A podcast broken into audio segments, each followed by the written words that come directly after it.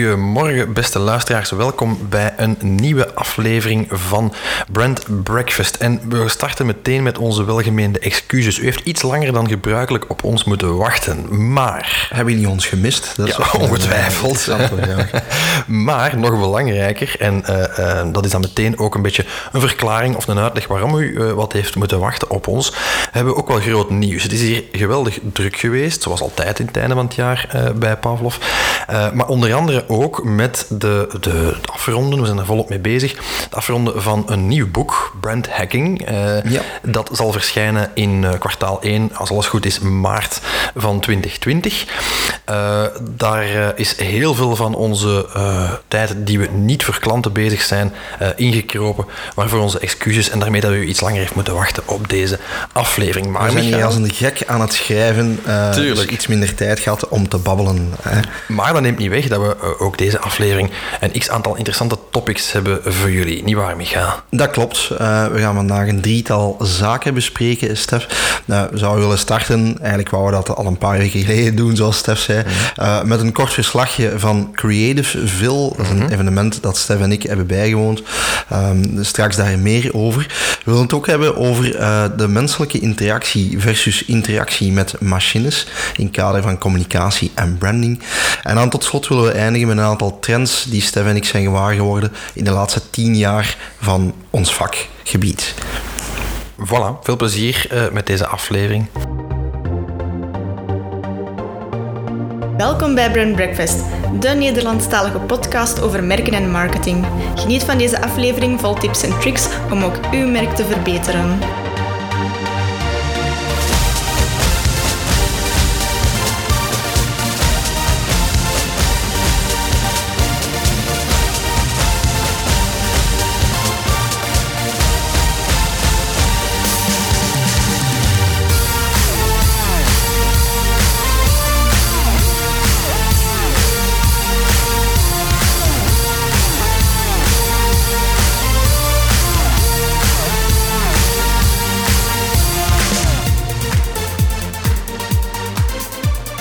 Stef, we zijn aangekomen aan ons eerste topic van vandaag. Yes. Ik wil het met jou vandaag graag hebben over Creativeville. Ah, ja, ja, ja. Uh, Creativeville, wij zijn uh, met ons twee daar naartoe getrokken uh, eind november intussen. Mm -hmm. Voor zij die Creativeville niet kennen, dat is een, een tweejaarlijks evenement dat georganiseerd wordt door Flanders DC.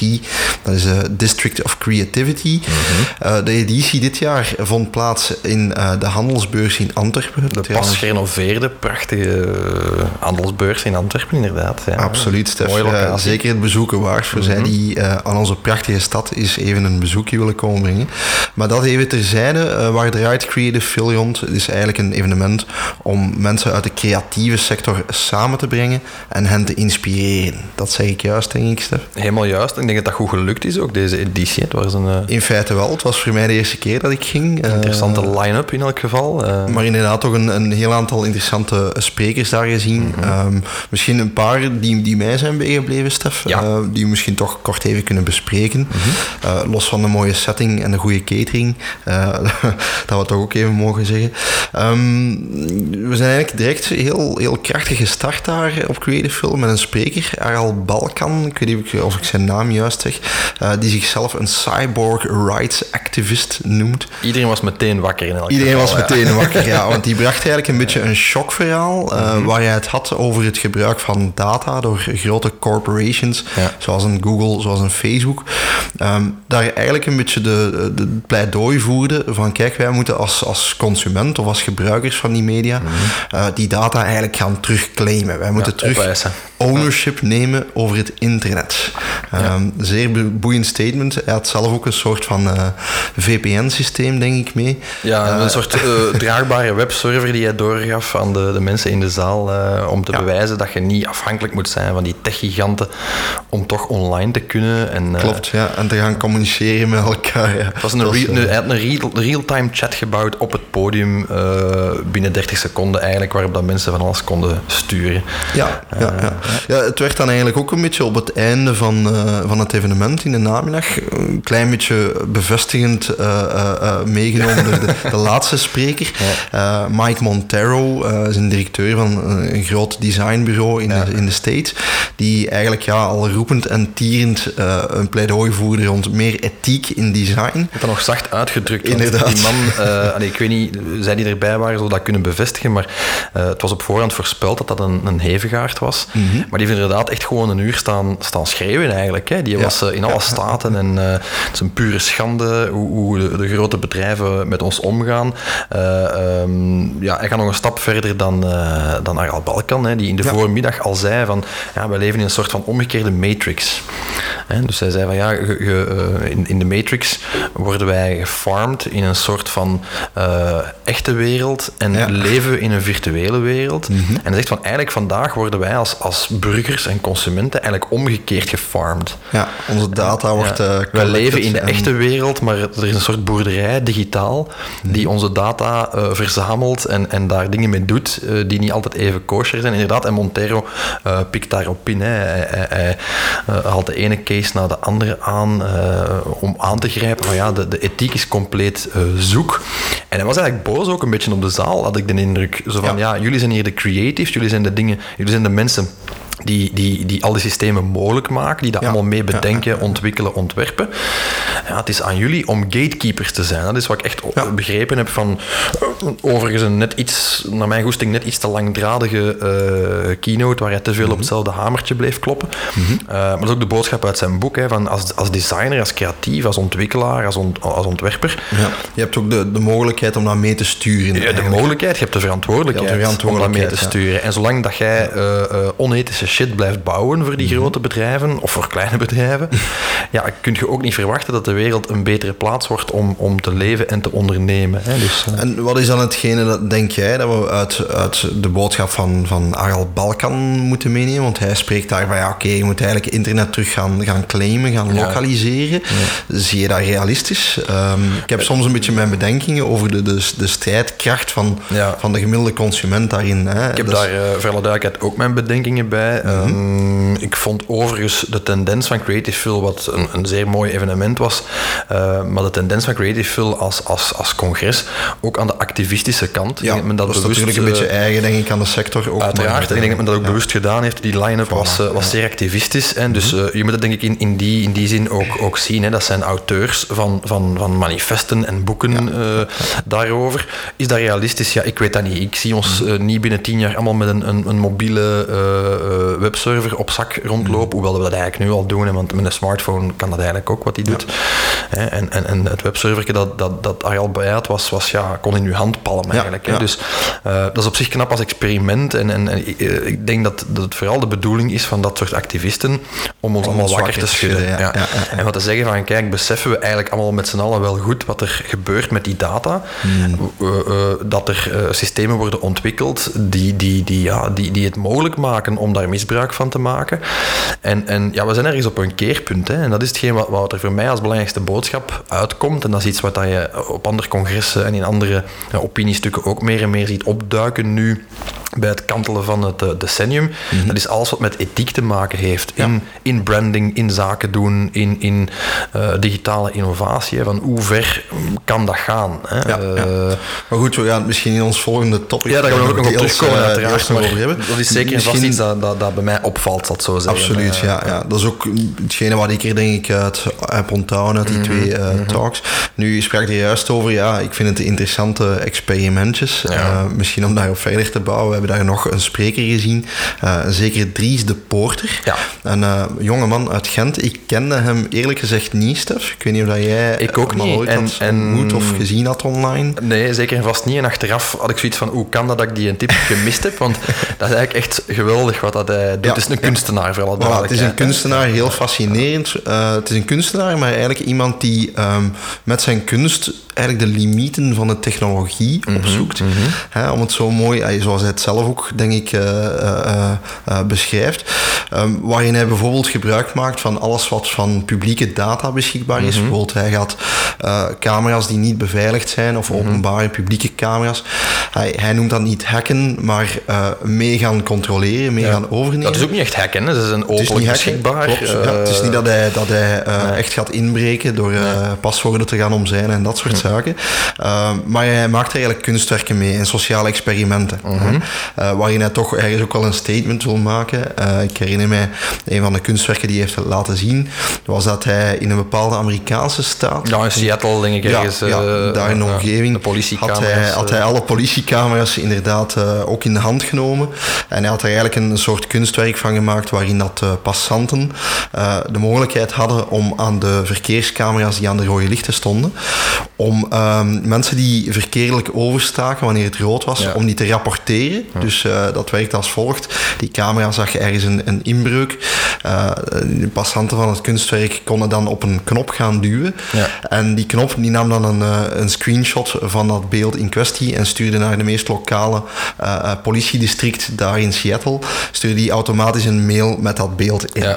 Dus hij laat eigenlijk aan de bezoeker van de installatie, want daar komt het dan op neer, dat beeld zien, het systeem met allerhande algoritmes ziet of dat ze eh, door het rood oversteken en laat dan de, de bezoeker beslissen van ja, wilt jij die persoon aangeven, ja of nee? Hè? Wat Ja. ook wel iets Orwelliaans eh, krijgt meteen. zo Interessant van- experiment met, met Ja. data. Hè. Hetzelfde bijvoorbeeld zoals hij een, een kunstwerk had waarin hij eh, met facial recognition eh, op zoek ging in New York, als ik me niet vergas.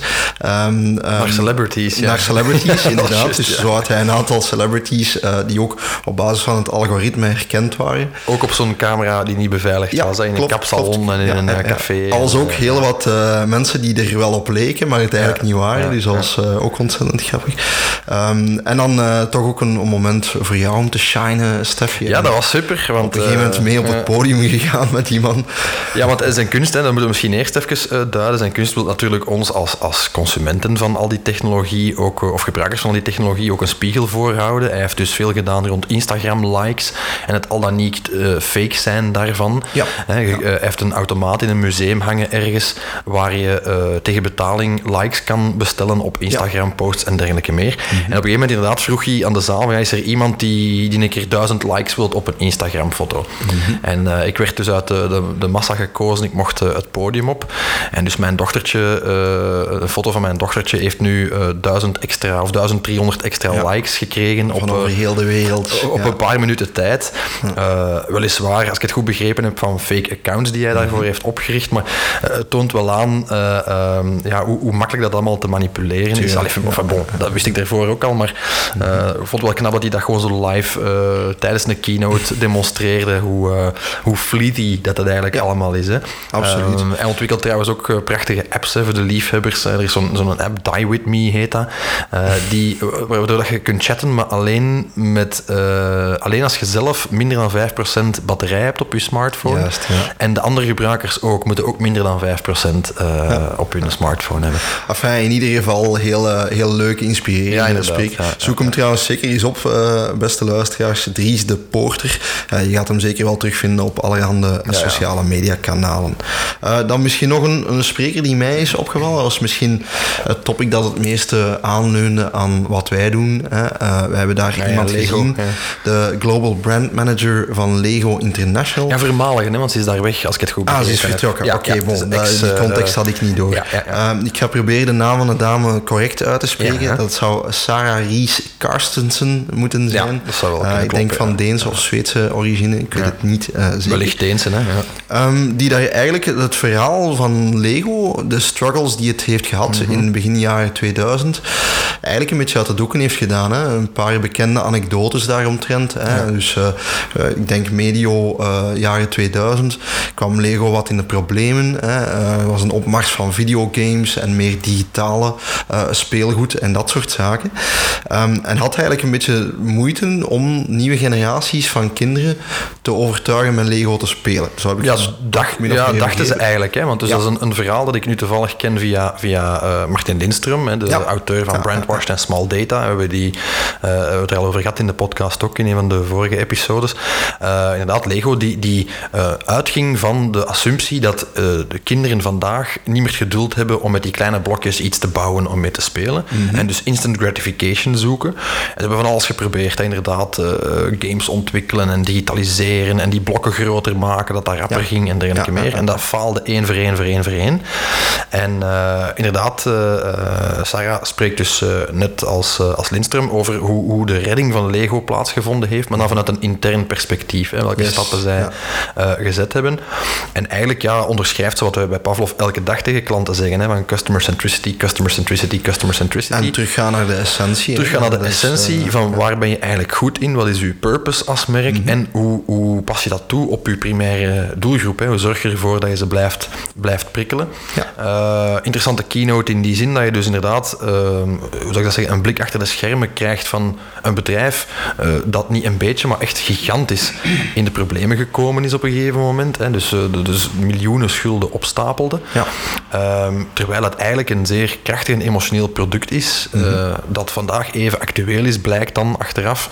En zeer sterk meegegaan met zijn tijd. Hè. Als je kijkt ja, hoe dat die uh, linken met alles wat pop, popculture is. en alles integratie met die films ook en met allerhande franchises. Ja, multimediaal gaan ja. werken. En inderdaad, ja, ik, ik, denk wat ik daar vooral uit onthouden heb, Stef, is inderdaad teruggaan naar die essentie, wat voor hen lag juist in de creëren. Hè. Brand purpose van de creatieve uh, geest van een kind. Hè. Klopt, zij, zij haalt een campagne dan op een gegeven moment aan, uh, de Cronky Wongy. Ja.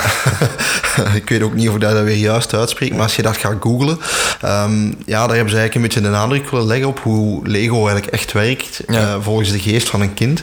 In die zin dat men dan met een doos random Lego-blokjes bij kinderen langs ging voor een campagnefilmpje. Mm -hmm. En dan die kinderen vroeg van bouw eens een cronky wongy. Ja. Wat uiteraard niks betekent. Een verzonnen term. Ja. En ja, een, een, volwassene zou daar meteen uh, uh, ja, de, de, bedenking mee maken van oké, okay, wat is dat juist? Wat is dat? Wat verwacht, wat verwacht je van mij? Klopt, ja, terwijl een kind zal daar wel zelf een invulling aan geven. Hè? En ze tonen dus hoe die kinderen eigenlijk zelfstandig gewoon iets bouwen en daar een, een, een heel zot verhaal rond maar vertellen. ook zonder verpinken. Hè? Dus uh, bouwen een cronky wonky en dus dat wordt zo niet uitgesproken of dat kind is al blokjes op elkaar aan het duwen, een heel verhaal aan het vertellen en uh, de, de, resultaten lopen natuurlijk geweldig uit elkaar, maar tonen aan hoe creatief een kindergeest is. Hè? Dus, uh, Klopt.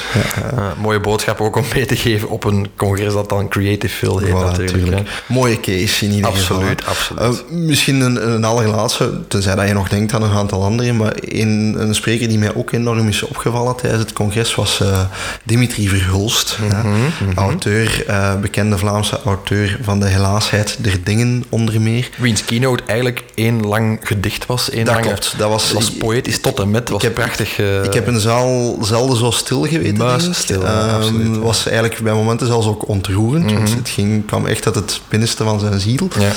Waar hij in feite een pleidooi voerde voor de creativiteit. En natuurlijk ook daaraan linkte zijn soms wat moeilijke verhaal als auteur om te kunnen blijven overleven. Mm -hmm. uh, binnen het ondernemerschap en uh, binnen het creatieve, de creatieve sector, die nu toch wel een beetje onder druk staat, ja. uh, wordt gezegd. Um, ja, dat, er zijn toch een aantal dingen die daar zijn bijgebleven. Hè. Vooral de manier waarop die man zegt van goed, uh, moest ik dit niet uit passie doen, uh, zou ik niet meer bestaan. Mm, exact, ja. En toch ook het pleidooi dat hij voert, zonder nu politiek te willen gaan, maar uh, het pleidooi dat hij voert waarin hij zegt van kijk, het moderne ondernemerschap, um, de regelgeving daar rond um, mm. volgt dat eigenlijk niet goed. Hè. Um, is niet afgestemd om op een moderne manier te ondernemen. Ja, zeker in zijn geval natuurlijk. Hè. Als voilà, je kijkt, hij omschrijft inderdaad, van, ja, ik, ik, ik, werk twee jaar, soms langer aan een boek. Dat ja. is een periode dat ik niks verdien, mm -hmm. maar dat ik wel belastingen mag betalen. En het moment dat het dan inderdaad dat het begint te lopen, dat het opbrengt, en ja, ik heb dan een boek, betalen. Ja, dan kan ik inderdaad dubbel op betalen. En tegelijkertijd wordt er dan gesnoeid in cultuursubsidies en, en weet ik veel wat. Trouwens ook de boodschap van Pascal Koos uh, van Flanders DC, die ook even korte zaal uh, toesprak. Ik heb, ik heb getweet over, over die sessie van, van Verhulst, uh, um, dat dat voor mij, en dat is natuurlijk heel dubbel, want ik schrijf zelf boeken, maar dat dat voor mij het laatste laagje vernis van het schrijversvak geschraapt heeft. Ja. Omdat ik denk heel veel mensen, ondanks de terugvallende verkoopcijfers en leescijfers ook van boeken en de, de terugvallende, uh, hoe zou ik dat zeggen, leeskunst van, van de jeugd op scholen hè, Mhm. in, in recente cijfers. Ehm, eh, ja, je, je ziet dat zo'n mensen dat met, met hart en ziel doen. Wij hebben ook van schrijvers nog allemaal een idee, zeker die succesvol, dat een soort van BV's zijn, zoals Ja. acteurs of zo. Een beetje een romantisch idee van... ja, eh, terwijl er mensen zijn die, pak die allee, eh, hoe hij het beschrijft, hoe dat hij jarenlang pizza eh, ging bestellen en, en twee, drie jobs eh, tegelijk deed, om dan s s'avonds in zijn zolderkamertje eh, half depressief toch proberen een mooie roman af te leveren. Ja, de, de zaal werd daar inderdaad eh muisstil van. Hè. En, en allee, dat heeft mij wel doen inzien van ja, dat is toch een ander type schrijverschap dan ik. Ja, ik, ik hoef dat niet om de broden te doen. Voor mij is dat Ja. iets dat ik leuk vind en dat ik naast mijn job kan doen om te publiceren over branding. Als je daarvan moet leven, ja, dat is een heel andere realiteit. Hè. En ik snap zijn, zijn uitdagingen wel. En allee, het kreeg eh, iedereen stil in elk geval. Inderdaad. Voilà, oké. Ik denk dat dus, denk ik, tenzij dat je nog iets wilt aanvullen, een beetje wat wij eh, hebben onthouden uit Creative. Inderdaad. Denk je dat je nog eens terug gaat gaan, Stef? Ja, absoluut. Ja. Ja? Ik vond voor herhaling vatbaar. Eh, als niet-vegetariër mag er volgend, eh, volgend jaar, volgende editie voor mij wel een stukje vlees zijn bij de lunch ook. Maar, dat stoorde mij zo niet.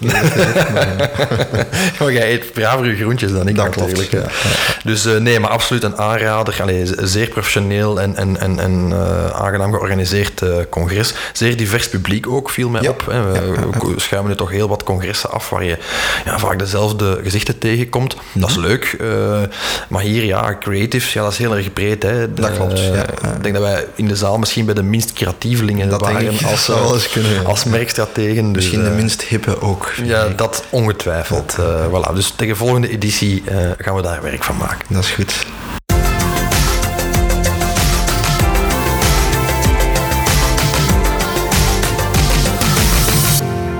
Stef, het is eh stilaan kerst- en eindejaarsseizoen. Mhm. Eh, dat wil ook zeggen dat is een, een seizoen om eh, te gaan shoppen en u veel geld uit te geven Ja. voor uzelf, maar ook voor familie. Het is en de season to be jolly en ook om veel geld uit te En to geven. be, eh, to be wealthy as well. hè. ja, inderdaad.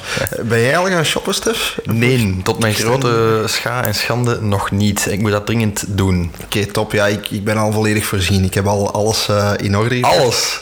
Alles in orde gebracht. Dus ik denk dat ik al mijn cadeaus intussen heb. Oké. Ehm, nu, als ik u zou zeggen, Stef, dat je binnenkort ehm, gewoon niet meer moet gaan shoppen.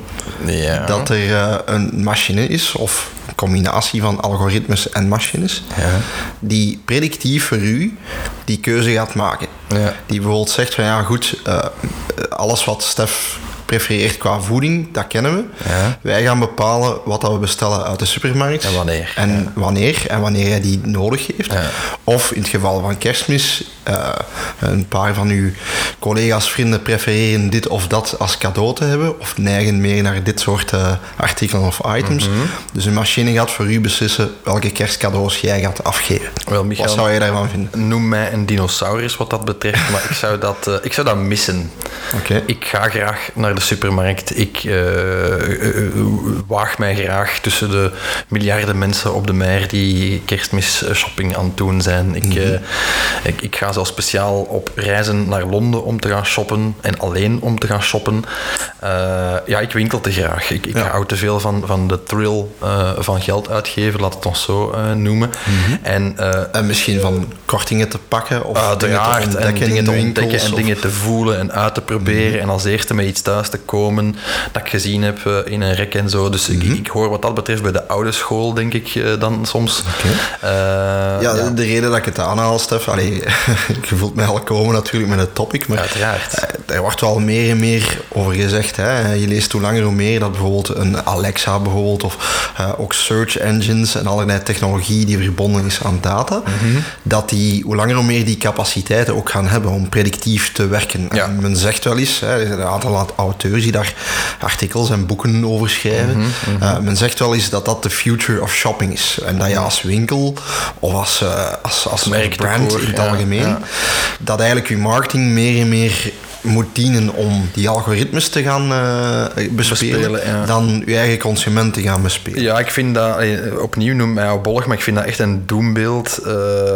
ik krijg daar, mijn haar gaat daarvan recht staan en ik, ik, ik, ik hoop echt dat dat niet het geval is. Ik, ik, ik zie heel wat mogelijkheden in die technologische en digitale innovaties. Ik denk dat er een deel van de customer journey zeker geautomatiseerd mag worden.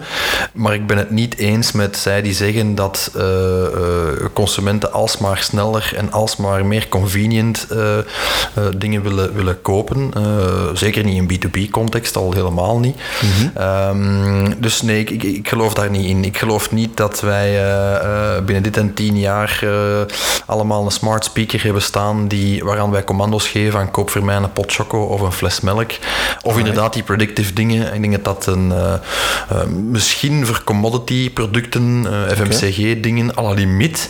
Uh, maar ik kan me niet inbeelden dat je op die manier een broek bestelt, of een auto koopt, of een kopieermachine uh, selecteert voor bij je op kantoor. Ja.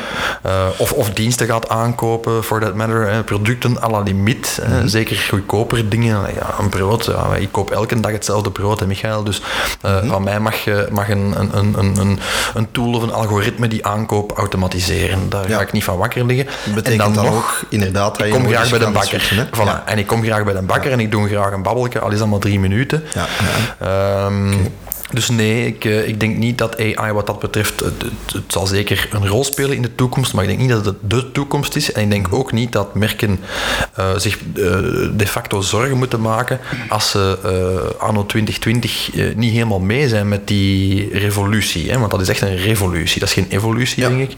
Dus je ziet in, in China bijvoorbeeld, ja, facial recognition, wat is het allemaal? En zelfs betalen gewoon met facial recognition.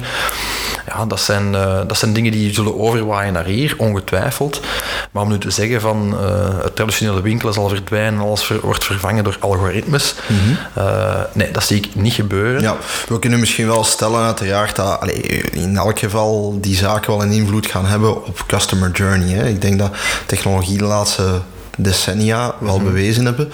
Uh, dat ze uh, wel een sturende rol sowieso kunnen hebben in uh, hoe mensen bijvoorbeeld op zoek gaan naar maar zaken. Zeker en vast van een andere kant is het verschil tussen sturend en, en compleet vervangend. Ja. Als, als, als we die logica moeten volgen rond speed en convenience, mhm.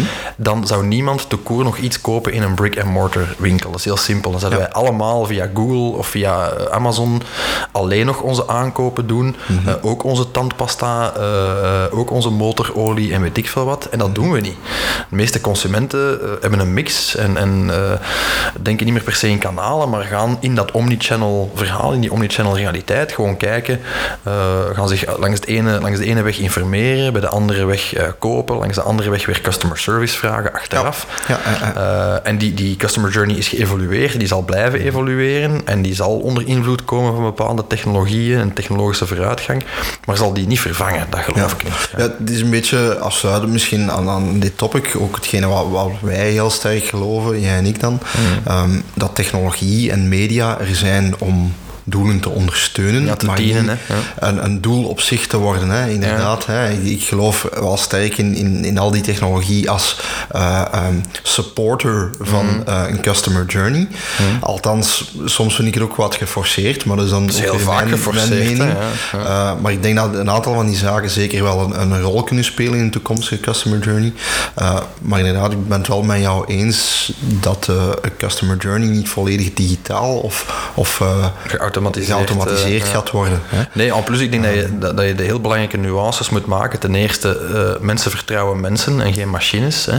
Ik denk dat we het menselijk contact in heel dat verhaal niet, niet mogen onderschatten. Mm -hmm. um, ja, het, het, het, wordt heel erg onpersoonlijk heel vaak. Hè. Ja. Uh, bovendien, ik denk dat, zoals je zelf ook aanhaalt, al die uh, digitalisering en automatisatie, die zal een invloed hebben op die customer journey op één belangrijke voorwaarde. En dat is voor mij, dat kan alleen maar succesvol zijn uh, op voorwaarde dat het de klant dient. Ja. ja. als je het leven van een klant kan vergemakkelijken en inderdaad tijd kan besparen of, of convenience kan bieden, dan ja. Mm Maar wat zie je in realiteit heel vaak? Dat die technologische evoluties vooral de organisaties erachter ten goede komen. Ja, omdat Niet zozeer ze de klant. makkelijker zijn. eh, Voilà, ik vind het het beste, tijd in of zijn goedkoper, hè, zijn goedkoper budgetmatig. Ja, ik ben het ja. beste voorbeeld nog altijd die zelfscan eh kassa's. Hè. Er is Mhm. een, eh, ik ben een geweldige comedy fan, zoals je weet, Michael. Er is een geweldige bit van Bill Burr die zegt van ja, nee, ik weiger die, die, die zelfscanning kassa's te doen. Hè. Ik ga naar een winkel. eh, geholpen te worden. Ja, en ik betaal bij een winkel aan een kassier. Hè. Ik ga niet uw werk doen als consument. Ik ga niet ook nog eens aan die kassa. Dat wordt aan mij verkocht als zijnde als maar eigenlijk is dat niet, want ik moet die producten scannen. Hmm. Eh, dat marcheert nooit van de eerste minuut en zo verder. En daar moet ik altijd aan denken bij dat soort eh, eh, voorspellingen van AI en, en technologische evolutie. Hmm. Ja, als ze de klant dienen en niet de organisatie erachter. En als dat ruimte laat of, of extra ruimte voorziet voor menselijke interactie, Ja. zodat je bepaalde taken automatiseert, Klopt, ja. ga je meer human-to-human interactie krijgen. En dat is natuurlijk alleen maar aan te moedigen. Oké, goed Stef, stof tot nadenken. The future will tell, zou ik zo Ja, zeggen. inderdaad, ja. Eh, we zijn natuurlijk altijd benieuwd, maar eh, hey, ons standpunt daarin is vrij duidelijk. Hè. Inderdaad, een, goede combinatie tussen technologie en toch vooral die human contact eh, is zeker en vast essentieel voor een juiste merkbeleving. Voilà. En we zullen 2030 deze, deze aflevering nog eens opnieuw beluisteren en kijken wat, er, Ofwel, wat er van eh, waar geworden Ja, is. Ofwel zeggen we van kijk eens, we hadden gelijk, ofwel zeggen we ja, wat een idioten waar wij doen. Only time will tell. Zo is dat.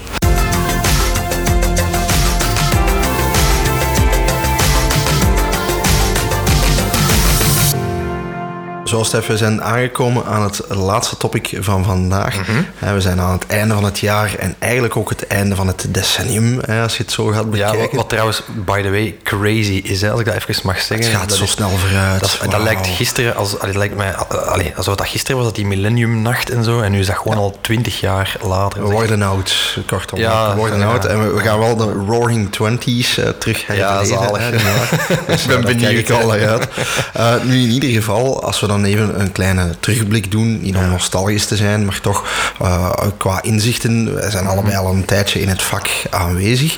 Ehm, als ik aan jou nu vraag, die laatste tien jaar, wat heb je daar eigenlijk zien evolueren? Wat zijn zaken die zijn bijgebleven op vlak van branding en qua marketing? Ja, er is, er is waanzinnig veel veranderd. Hè. Ik wil zeggen, tien jaar geleden eh, zag branding er helemaal anders uit. Mhm. En waren er andere modellen eh, courant dan vandaag het geval is. En, Ja, ja. eh, ehm, het is inderdaad nu omdat we nu expliciet bij stilstaan. Want ja, op dagelijkse basis valt dat zo niet op. Maar als je kijkt hoe eh, tien jaar geleden aan, aan, aan merken sleutelde versus vandaag, dat is, eh, dat is een, een wereld van verschil. Ja, Eh, consumenten zijn ook heel anders, ja, denk ik. tuurlijk, Of klanten ja, ook in B2B, hebben Uiteraard. andere patronen en andere verwachtingen. Alles is veranderd. Hè. En disruptie heeft geen enkele sector gespaard. En dus ook de evoluties in ons vak zijn, zijn, zijn, zijn duidelijk, zijn, zijn opvallend.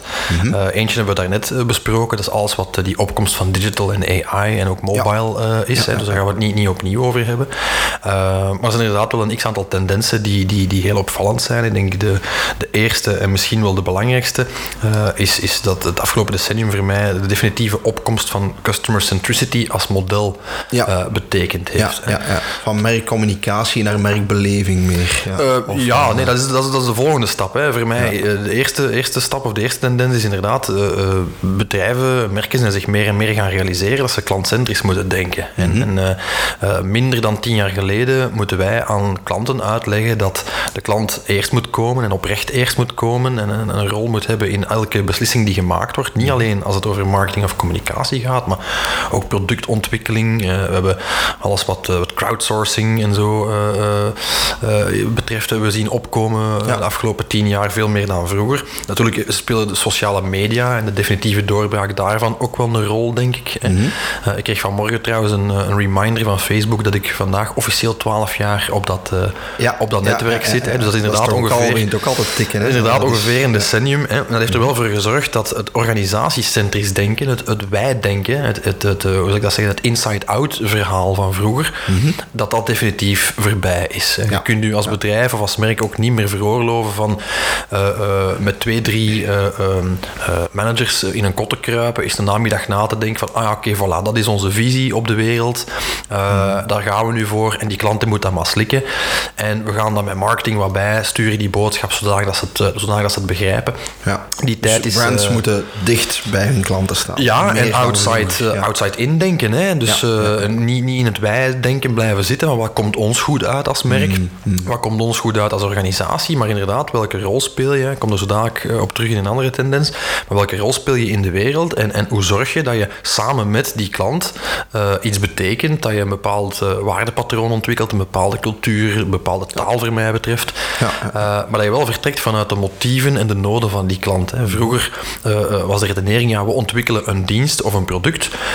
En dan gaan we dat vermarkten en we gooien er wat budget tegenaan en dan zien ja. we wel wie het koopt en dan kunnen we nog bijsturen. Uh, ja, dat is een model dat natuurlijk niet meer, uh, niet meer werkt anno 2020. Mm -hmm. uh, ja. Ik denk dat de, de, de, de, redenering nu omgekeerd is. Hè? Dat je veel meer kijkt van waar heeft die klant nood aan, waar zit die op te wachten, welke verandering wilt, wilt die waarmaken, welke doelen wilt die nastreven. Ja, ik en denk, hoe kan je dat als merk, misschien. Hè, voilà, en hoe kan je daar als merk op inspelen? Een klant weet natuurlijk niet altijd direct wat hij concreet nee, nodig heeft niet. qua product of dienst. Heeft inderdaad in het leven bepaalde doelstellingen of bepaalde verwachtingen waar je als merk wel aan tegemoet kan komen en eventueel zelfs een heel innovatieve of nieuwe oplossing uh, voor Absoluut, absoluut. Uh, en allee, voor mij, client centricity is ook niet... Uh, ik vond het prachtig, een paar jaar terug op, op een congres was er iemand van Marriott Hotels die zei, mm. ja, informeer u, of laat u informeren door uw klant en inspireren door uw klant, maar laat u niet leiden door uw klant. Ja. Hè. Uw klant weet niet de facto wat het beste is voor, voor uw organisatie. Voilà, dat is zoals Henry Ford vroeger ook zei. Ja, ja, voilà, voilà, voilà. Van, uh, ja, kijk, uh, als ik had gevraagd aan klanten begin, uh, eind, eind, ja, eind 19e eeuw, Ja, als ik had gevraagd aan hen wat ze hadden gewild van transport, dan was hun antwoord geweest snellere paarden. ja, hè. En zeker niet de Ford T-model. Voilà. Wel is inderdaad exact dat. En ik denk dat dat een, een, een zeer goede evolutie is, die uh, heel tekenend is en die inderdaad uh, naadloos overgaat in, in de tweede uh, tendens. Je haalde het mm -hmm. er net al aan. alles van de evolutie van traditionele marketing en communicatie naar ja, een, een, een, een, een, een beleving, hè, zo authentiek mogelijke beleving, die verder gaat dan wat staat er op een website, of welk filmpje heb je op YouTube staan, of hoe interageert iemand met u in een winkel, maar veel breder. Hè, uh, uh, van communiceren naar beleven inderdaad. Hè. Uh, staat op onze website en op, op onze notaboekjes, er ligt er eentje voor mij van Pavlov, hè, Creating Experiences is the new branding. Hè. Brian Solis heeft, heeft Ja, ons ja, dat ooit geleerd.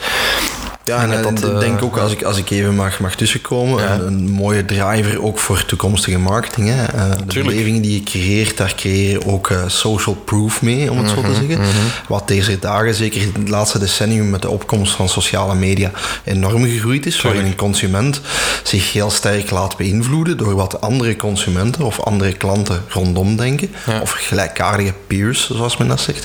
Ehm, waarin dat zij ook meer belang hechten aan die social proof, aan op basis van merkbeleving, dan traditionele marketing bijvoorbeeld. Dat is zo. We vertrouwen merken minder en minder Ja, eh, ja. Mhm. als klanten of als doelgroepen. Eh, we willen op een heel andere manier benaderd worden. Ja, en een traditionele advertentie, ja, dat, dat triggert ons eh, als, als klant niet meer om, om in Ja, interactie te herkenbaarheid natuurlijk wel, maar Het- inderdaad. Ja, voilà, herkenbaarheid en reach creëren en, en, en, en communiceren over beleving. Maar die beleving moet wel altijd centraal staan. Ja. Klopt, Zeer elke- interessant. In welke Ehm, betekenis van het woord. Hè. Ik, ik las hier ook, want we hebben er juist een paar dingen eh eh, eens even gepingpongd over, die- over die trends. Ja. Ik zag hier- las hier bijvoorbeeld ook de toename van het belang van purpose en ethiek in branding. Heeft dat, is dat ook wat verbonden aan die merkbeleving? Hoe zie jij dat? Dat is daar enorm aan verbonden, hè, want die beleving is daar een gevolg van als alles goed is. Eh, eh, die, die toenemende, dat toenemende belang van purpose en ethiek, eh, wat bedoel ik daarmee? Ja, eh, je merkt zeker de laatste drie jaren dat een zeer hot topic is als het over eh, branding gaat. Eh, veel meer dan vroeger. Eh, ja, verwachten klanten van merken dat zij een bepaalde visie, een bepaalde bestaansreden hebben, een bepaalde brand purpose hebben en dat ze een bepaalde set aan waarden delen. Ja. En hoewel je brand purpose zeker niet mag, ik dat zeggen, ehm, eh, vergissen, je mag er niet vergissen, brand purpose is niet hetzelfde als brand ethics. Hè. Je, mag die, je mag die niet zomaar inwisselen. Maar daar komt ook een stuk ethiek bij kijken. Hè. We leven in, in, in, in tijden, ja, angstige tijden. Hè. Mensen zijn zijn bang voor alles het bewustzijn ook eh, een stuk groter is. Hè, van- Exact, van en vragen dus van bedrijven en van merken van een standpunt in te nemen. Ja. Mhm. En van een duidelijk standpunt in te nemen. En een positief standpunt dat ook eh, de wereld verbetert. Hè. Alain Mhm. Sylvain zegt daar, zegt daar eh, dat is een merkstrateeg, eh, zegt daar heel duidelijk over van brands are the new religions. Ik geloof dat Ja. wel. Ik vind inderdaad dat merken de rol van de politiek en de religie uit het verleden hebben overgenomen. Mhm. en, en de echte veranderingen die je vandaag ziet in de wereld rondom ons zijn heel vaak geïnspireerd door merken en Klopt, ja. hun eh, trouwe scharen aan, aan fans en klanten. Ja, for better or for worse. Hè. Hetgeen dat kan we alle kanten in het eerste stukje eh, besproken hebben. Inderdaad, bepaalde technologie, technologische veranderingen Klopt. of bepaalde culturele veranderingen. Ehm, of zelfs, zijn eh, merkgedreven. Hè? ja, of zelfs het sturen van op, op, eh, politieke opinies, inderdaad. Me meer de woorden uit, de door woorden uit de merken mond. hè. Als je ziet wat de impact van, van een medium als Facebook of een platform als Twitter is in het sturen van onze politieke visie en, en zelfs letterlijk van verkiezingsresultaten. Klopt, ja. Eh, het is niet altijd even kosher, hè. Eh, Cambridge Analytica en dergelijke meer indachtig, maar het, ge- het gebeurt wel. Eh, tegelijkertijd hebben die platformen ook een rol in allerhande burgerrevoluties en dergelijke meer. Dus het gaat, veel meer, het gaat over veel meer dan consumeren. Of zie je Brandsy bijvoorbeeld. allee, Hema is daar een fantastisch voorbeeld van. We hebben dat voorbeeld wellicht nogal eens aangehaald Klopt, op de. De LGBTQ inderdaad die. LGBT-community heel erg te ondersteunen. Ja. Niet gewoon door dat te zeggen, maar daar ook acties rond te doen. Mhm. En hun, hun, manier van werken, hun service ook daar ook een stuk op aan te passen. Ja, ja, en vroeger waren dat merken zoals een Ben Jerry's die een zeer duidelijk standpunt Ja. innamen hè, eh, tegen de klimaatopwarming of, of, of, of Mhm. voor gelijkheid van mannen en vrouwen. Ja, nu, eh, we zijn in een, in een periode aangekomen, ik denk dat we dat nog meer en meer gaan zien de komende jaren, eh, waar, waar klanten dat gewoon verwachten van merken. Hè, Dat zij een bepaald standpunt innemen en meer gaan doen. En dat vertaalt zich inderdaad in beleving, in communicatie, in productontwikkeling en dergelijke meer. hè. Ja, wat we ook vaak zeggen, Stef, eh, binnen de communicatie die wij voeren in bijvoorbeeld lezingen of eh, naar klanten toe, is dat uiteindelijk ehm, klanten ook vaak kiezen op basis van hun identiteit. Hè. Zich inderdaad, zoals je zelf zegt, eh, gaan liëren aan een merk. Eh, nu, je moet dat niet altijd e- even letterlijk nemen, maar allee, je wilt wel een goed gevoel hebben daarbij. Ja, klopt. En allee, dat, dat, ehm, ja, dat bewustzijn groeit wel. Natuurlijk, uw liëren aan een merk geeft ook vorm aan uw eigen identiteit Klopt, als mens. ja, En, en, en je ziet dat ook hè, in alle- allerlei onderzoeken. Hè. Eh, eh, eh, klanten verwachten gewoon meer van merken dan vroeger. Niet zozeer eh, goedkoper of meer of, of betere producten. Hè. Daar zijn we tevreden over. We verwachten wel van niet meer als een nummer behandeld te worden. We willen een segment of one zijn voor een merk. En we willen datgene wat wij belangrijk vinden, dat een merk dat ook belangrijk vindt en daar een missie, gedeelde missie van maakt. Tegelijkertijd zie je natuurlijk die expectation gap, zoals ze dat noemen. Ja. Dat is misschien eens een topic voor, eh, voor een andere podcast, maar eh, Daar kunnen we inderdaad heel veel over waarin dat je tegelijkertijd wel een paradox ziet in, in wat klanten verwachten. Hè. Ze zijn enerzijds bewuster dan ooit, Mm. maar langs de andere kant eh, verhindert hen, hen ook niet om bijvoorbeeld een Primark te bezoeken. Ja, of eh, fast fashion en de of inderdaad een vervuilende... wagen te kopen. Hè. Dus. Daar, zit, daar zit een speciaal spanningsveld tussen. Hè. Klopt inderdaad. Ja. Ah of, of consumenten die zeggen we willen niet dat onze data gebruikt wordt, maar tegelijkertijd wel van alle benefits willen genieten die Ja. eh, dat delen van die data. Facebook eh, of naar meegeven. Google ons bieden. Ja. Voilà, dus klopt, eh, daar zit ook ergens een paradox in, maar dat is natuurlijk eens een, een topic voor een andere keer. Hoewel dat daar, als het dan toch over purpose gaat, hè, eh, hoor je, eh, hoorde ik eh, eh, eerder deze week hè, Steven van Bellegem bijvoorbeeld zeggen in zijn eh, eh, toekomstvisie voor de komende jaren, Mhm. hè, van eh, eh, de merken die zullen winnen in het komende decennium, zijn zij die die trade-off vermijden. Hè. Ja. Die zeggen Ja. van ja, je moet niet meer kiezen tussen ethiek of o- ethisch of onethisch. Je moet niet Ja, meer kiezen ja. tussen snel en convenient enerzijds en duurzaam en goed voor de planeet anderzijds. Mhm. Eh, eh, hij zegt het is best mogelijk dat er eh, modellen ontwikkeld worden waarbij je die keuze niet meer moet maken. Hè? En dat is ook brand purpose natuurlijk, als, als sturende vorm. Enfin, in elk geval heel veel dat veranderd is. Hè. We kijken helemaal anders naar klanten en klanten kijken helemaal anders naar merken dan tien jaar geleden. Ja, ik denk als ik daar iets aan mag toevoegen, dat is misschien ook iets, iets marketing- of communicatietechnisch, maar eh, ik denk een heel groot verschil zit ook, ook, ook in de manier waarop consumenten of klanten tegenwoordig met ons kunnen communiceren. hè. Eh, waar dat vroeger heel vaak één op één was, zie je dat eh, ja, commentaren of dialoog met merken Ja, massacommunicatie opengetrokken is. Ja, hè? klopt, dat je eigenlijk ja, een, een soort driehoeksrelatie hebt. Niet alleen met je klant, maar ook de contacten van die klant of de connecties van die klant. Waar dat vroeger allemaal veel kleinschaliger was. Hè? Dus die dynamiek is onder meer door social media enorm verstoord geweest.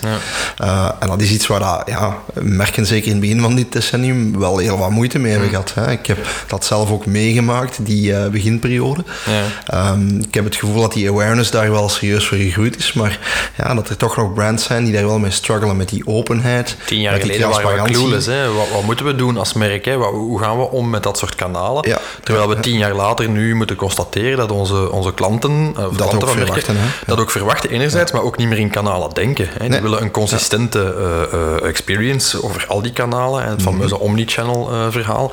Um, dat is toch ook iets, denk ik, waar, waar we ook in de komende jaren nog heel veel rekening mee moeten gaan houden. Hè, waar, waar nu heel veel merken nog mee worstelen ook. Dus, ja. Uh, uitdagingen genoeg in elk geval om ons over dat te juist, ja. Uh, bekommeren. een zeer interessante toekomst tegemoet in branding. Het is dat, en gelukkig dat we dat allemaal interessant vinden ook, hè, Michael. Dat we ons daarin kunnen blijven verdiepen met heel veel, heel veel passie en plezier. We hopen in elk geval van jullie hetzelfde, beste luisteraar, dat u daar ook nog even gepassioneerd door bent als wij. En dat we u wat hebben kunnen inspireren met deze aflevering. En we gaan dat uiteraard in de komende aflevering.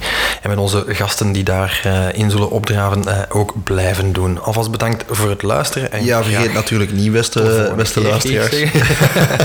ik kan er nog aan toevoegen. Moest u zelf bedenkingen hebben, suggesties hebben, vragen hebben voor ons, mag je ons altijd contacteren via hello at brandbreakfast.be. Uh, denk er ook aan, moest je een goede spreker weten of iemand waarvan je zegt, ja oké, okay. of, of iemand die zegt, ja ik wil wel eens graag geïnterviewd worden, ik heb een, een leuk inzicht te delen. Ah, ja. uh, bied u gerust aan of geef gerust suggesties door. We hebben van onze luisteraars het afgelopen jaar heel wat interactie mogen gewaarworden. Veel vragen, veel suggesties. Veel vragen. Veel, gasten die ze ons toeschoven. klopt, dus dat is ook een verrijking voor ons dat we die interactie kunnen blijven bekomen. dus aarzel zeker niet om uw ideeën of, of opmerkingen of wat dan ook naar ons door te sturen via hello at brandbreakfast.be. Of een sociaal medium naar keuze natuurlijk. Voilà. En nu ga ik echt afronden met te zeggen van bedankt voor het luisteren en graag tot een volgende aflevering. Merci. Tot ziens.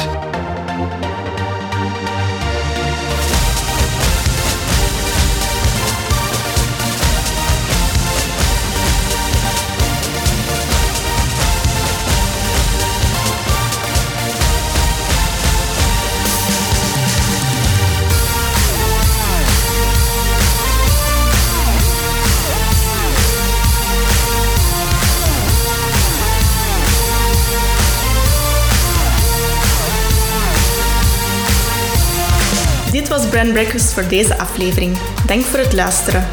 Vragen over uw eigen merk? Surf naar pavlov.be en start vandaag nog met het optimaliseren van uw merkstrategie, merkidentiteit of merkbeleving.